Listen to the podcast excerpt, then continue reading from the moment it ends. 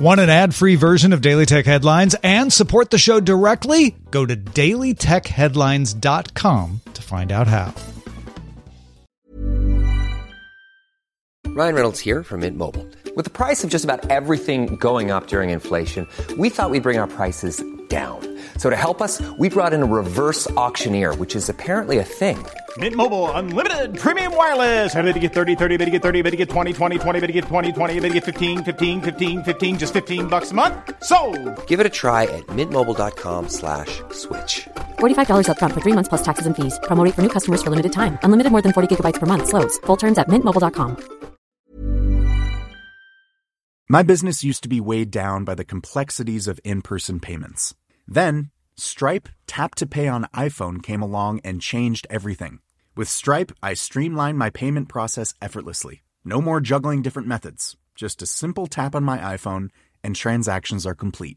What's truly remarkable is how Stripe caters to all my customers' preferences. Whether they're using cards, Apple Pay, or other digital wallets, Stripe ensures a smooth checkout experience every time.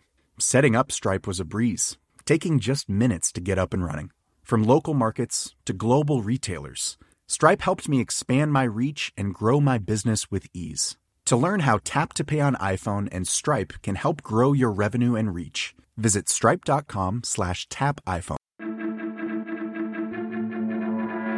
I'm Rich Stroffolino, and these are the tech headlines for the week that was. Oracle confirmed that ByteDance accepted its bid to become TikTok's trusted technology partner in the U.S. The deal will reportedly not be structured as an outright sale. The South China Morning Post reports that, according to sources, ByteDance would not sell or transfer TikTok sharing algorithms as part of any deal. U.S. Treasury Secretary Steve Mnuchin confirmed the bid by Oracle, saying the Committee on Foreign Investment in the U.S. will review the deal this week, maintaining the deadline for any deal was still September 20th. According to sources speaking to Bloomberg, the bid submitted by Oracle would see the company receive full access to review TikTok source code and any updates in order to review it for any potential backdoors. In related news, the U.S. Commerce Department announced that as of September 20th, U.S. companies will be banned from distributing WeChat and TikTok apps. U.S. companies will also not be able to provide services through WeChat for the purpose of transferring funds or processing payments within the U.S. TikTok will now have until November 12th to resolve the U.S. national security concerns. If not resolved by that date, U.S. companies will be blocked from providing internet hosting to TikTok. CNBC reports that, according to sources in the Commerce Department, existing installs of WeChat may continue to work, but reliance on U.S. services to deliver data for the app may run into problems. The sources also say it's unclear how functional TikTok will be after September 20th.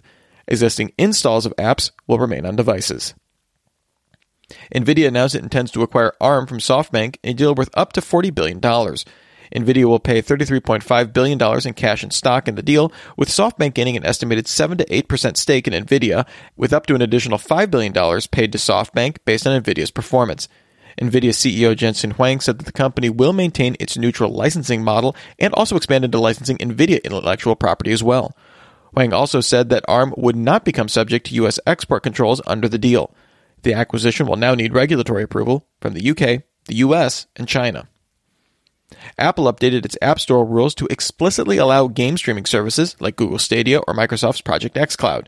Each game offered on the service must also be downloadable from the App Store, and every game update must also be submitted through Apple before it can stream to users. Essentially, this means there can't be one app that streams everything, but a collection of apps for streaming each game, and then a catalog app that can link out to each game app. Services must also offer the option to pay for subscriptions with in app purchases, which give 30% to Apple. The game service must also support Apple Sign In. Apple announced two new watches the Apple Watch Series 6, now featuring blood oxygen measurement and always on altimeter, and running the new S6 chip for faster performance, starting at $399. The Apple Watch SE, meanwhile, is a more affordable watch with fewer sensors and a not always on display. It runs on the S5 chip and starts at $279. The Series 3 Apple Watch will remain available at a reduced price of $199.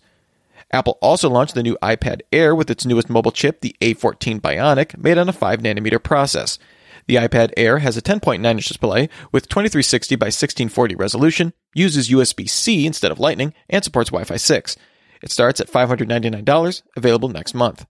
And Apple introduced Apple Fitness Plus, a service that includes video led workouts like yoga, cycling, dance treadmill, and more, viewable on the Apple TV, iPhone or iPad with integration with Apple Watch. It costs $9.99 a month or $80 a year when it arrives at the end of the year.